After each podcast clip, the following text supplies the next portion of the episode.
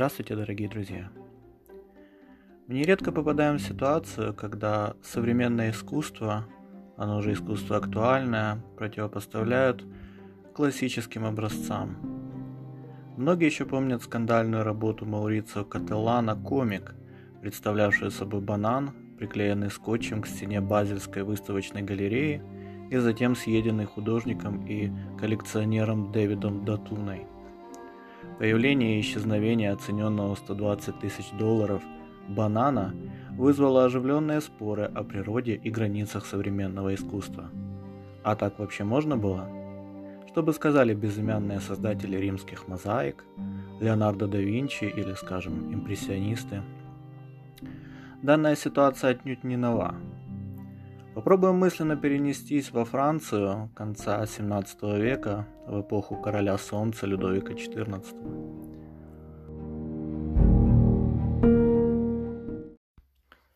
Во французской академии, научном учреждении, созданном усилиями кардинала Ришелье при отце короля солнца, в 1670-80-е годы вспыхивает полемика вокруг достоинств литературы и искусства античности и современности.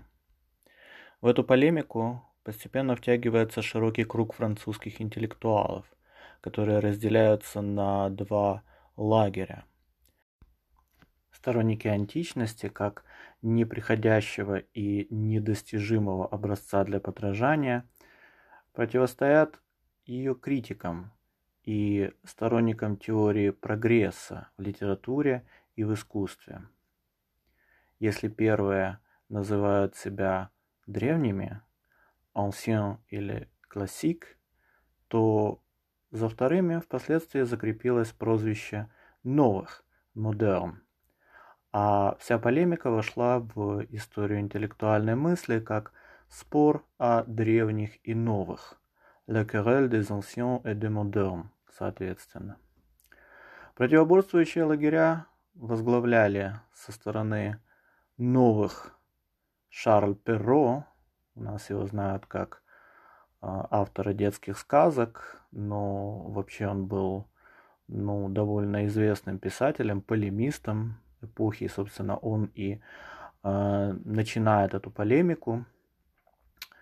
А противостоит ему со стороны лагеря древних ансьен Николя Буало, э, теоретик классицизма, довольно известный в э, истории э, литературы персонаж. А, вокруг чего возникает полемика, спор? Шарль Перо, в частности, утверждает, что э, поскольку происходит технический прогресс, Э, поскольку были изобретены э, на памяти нескольких предыдущих поколений, да, это раннемодерная эпоха, были изобретены э, печатный станок, были произведены географические открытия, усовершенствование в навигации и так далее, то все это сказалось также на характере изображения прекрасного – и в частности, э, в одном своем полемическом тексте Перро пишет, что Рафаэль и его современники, это высокое итальянское возрождение, изображают прекрасное сложнее, тоньше и многообразнее, чем это умели делать древние. Да? То есть происходит какой-то прогресс, происходит э, улучшение к лучшему от древних до современных. Что ответил Николя Болло? А, он вообще считал, что древние авторы с их э, текстами представляют э, образцы некоторых добродетелей, э, добродетелей нравственных, добродетелей эстетических, и современники могут только подражать этим добродетелям. Собственно, классицизм, как направления в литературе, искусстве и так далее, это э, тенденция к наследованию, да, к подражанию, к продолжению классической традиции, э, забытой там, в темные века средневековья и вот-вот возрождающаяся на, собственно, глазах э, современников э, этой полемики, этого спора.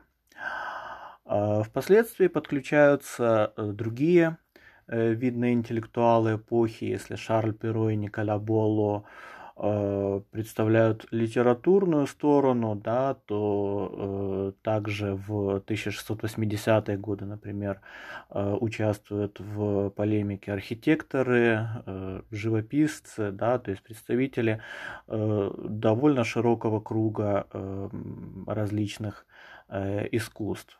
Более того, э, полемика, э, спор о древних и новых очень быстро приобретает международный резонанс. И то, что началось как э, переписка, обмен статьями, трактатами и так далее внутри французской академии, очень быстро попадает в определенные локальные контексты.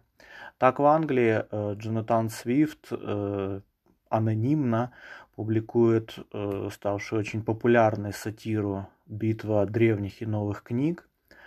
Э, поэт и литературный критик Александр Поуп выступает со статьями в защиту модерн, в защиту новых, а в Германии э, теоретик и историк искусства Винкельман э, уже в середине XVIII века да, будет, э, напишет трактат мысли по поводу подражания греческим произведениям в живописи и архитектуре. Его название символично, и э, по, по одному названию мысли по поводу подражания мы уже можем где-то понять, что э, Винкельман скорее склонялся в поддержку э, древних, anciens. Э, в самой Франции спор завершился формальным примирением вождей э, двух партий, однако э, аргументы, высказанные сторонами в этот период, безусловно, оставили глубокий след в интеллектуальной истории.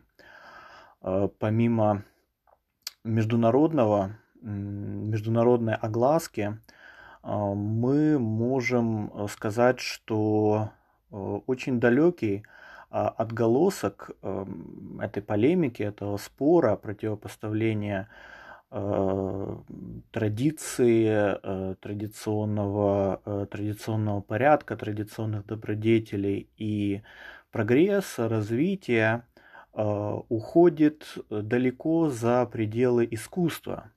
В частности, в политике, да, это примут на вооружение уже в XVIII веке, да, когда появляются, зарождаются э, на волне французской революции, после революционных событий, э, идеологии консерватизма, национализма, социализма и, и другие. И э, едва ли не из последних, да, каких-то самых свежих э, примеров э, противостояние вот этих двух дискурсов, да, дискурс ценностей против дискурса развития, дискурса прогресса, это президентские выборы в Америке прошлого года, за которыми следил весь мир, э, дебаты двух кандидатов, э, полемика в СМИ, да, полемика демократов и республиканцев, да, это по-своему какой-то новый виток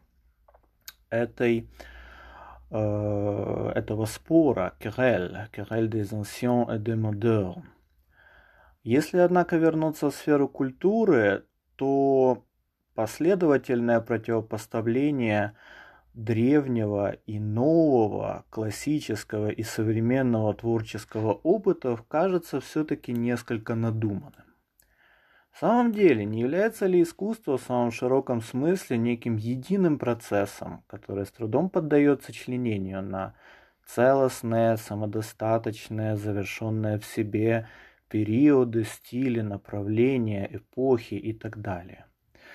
Ну, возьмем, например, Караваджо, да, итальянца 17 века знаменитого, с двумя его картинами, скажем, «Призвание апостола Матфея» или «Юдивь обезглавливает а, Алаферна», Если покопаться в искусствоведческих сайтах, на форумах и так далее, про Караваджо можно найти такую, э, найти такую его характеристику, да, как бы его называют Тарантино 17 века, без преувеличения. Действительно, если мы посмотрим на уже названные его работы «Призвание апостола Матфея» или «Юдив», и сравним их с визуальным рядом, скажем, э, Тарантино, «Бешеных псов» или «Бесславных ублюдков» или даже последнего его э, фильма «Однажды в Голливуде», да, то э, довольно четко видно, да, э, как бы делая скидку на разницу конц, э, контекстов литературного и кинематографического, это светотень, э, это напряженные диалогические сцены, это всегда какая-то неожиданная развязка, и э, вообще Тарантино, он строится на э, такой цитатности какой-то, да. И наверняка э, от Караваджо, да, с его вот этим богатым изобразительным опытом, э, наверняка Тарантино в том числе заимствует, как и многие э, режиссеры, как и многие кинематографисты, да, заимствуют приемы Э, Караваджо, да, с вот этими диалогами, развязками и так далее.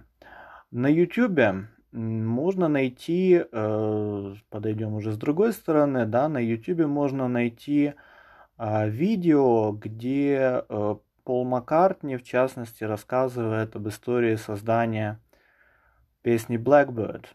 И среди источников влияния – он называет э, свиту в ми миноре Баха. Да? Это э, танец Буре, очень известная композиция, и он пошагово разбирает, да, как, собственно, свита э, повлияла на создание песни, да, и как э, вообще классическая э, композиция, да, э, в целом Э, работала, да, влияла на, оказывала э, впечатление, влияла на Битлз, да, на их, э, скажем так, средний и поздний период творчества, а их песни в свою очередь легли в основу да, современной популярной музыки, рок-музыки, да, всего что угодно.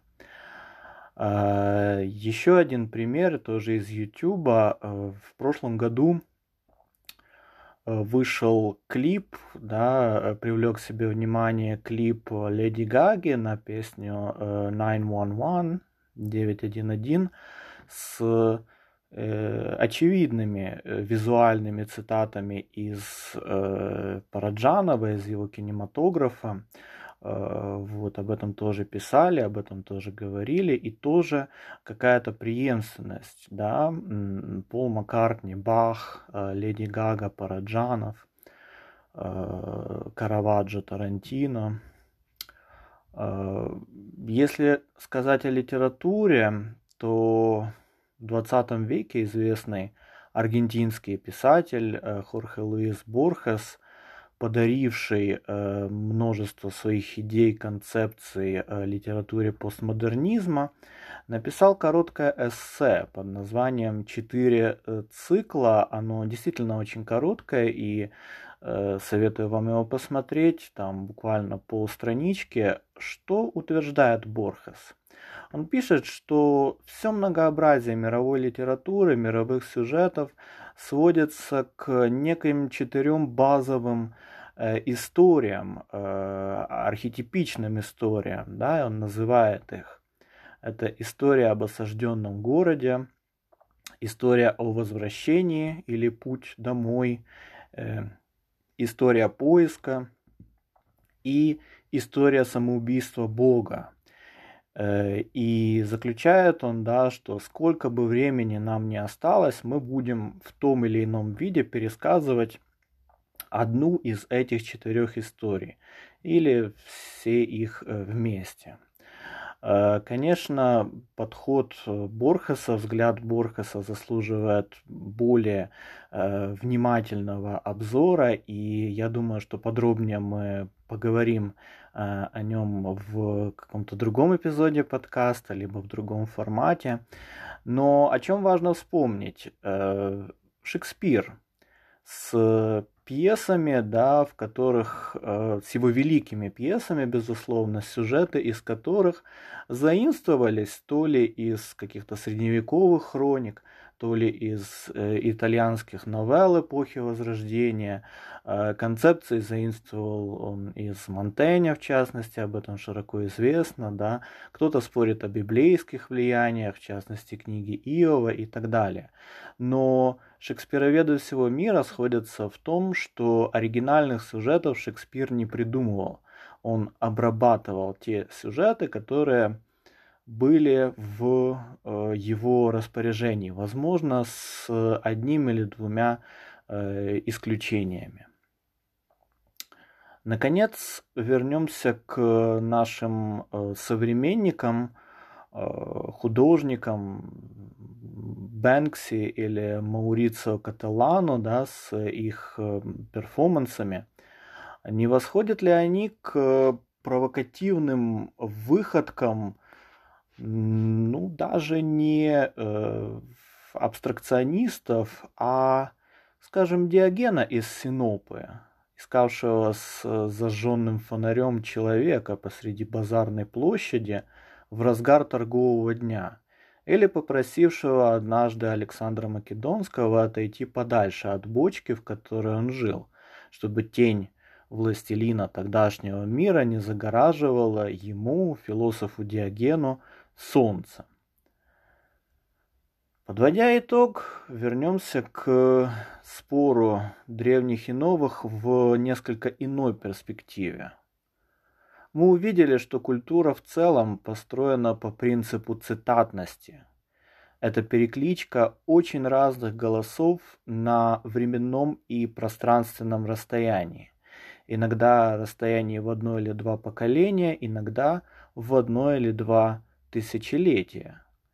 Если это так, то не более ли современны для нас некоторые из классиков, чем те, кого мы в силу привычки относим к современникам? Что думаете о споре древних и новых в наши дни? Насколько актуально в современной культуре противопоставление концепции древних добродетелей, традиционных ценностей и так далее, и прогресса, в самом широком смысле. Поделитесь своим мнением в комментариях там, где слушаете этот подкаст.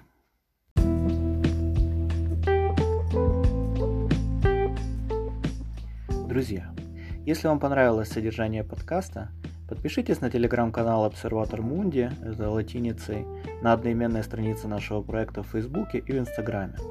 Вы также можете оказать финансовую поддержку нашей работе через сайт Patreon – или разовым переводом средств на банковскую карту. Вся необходимая информация в описании подкаста.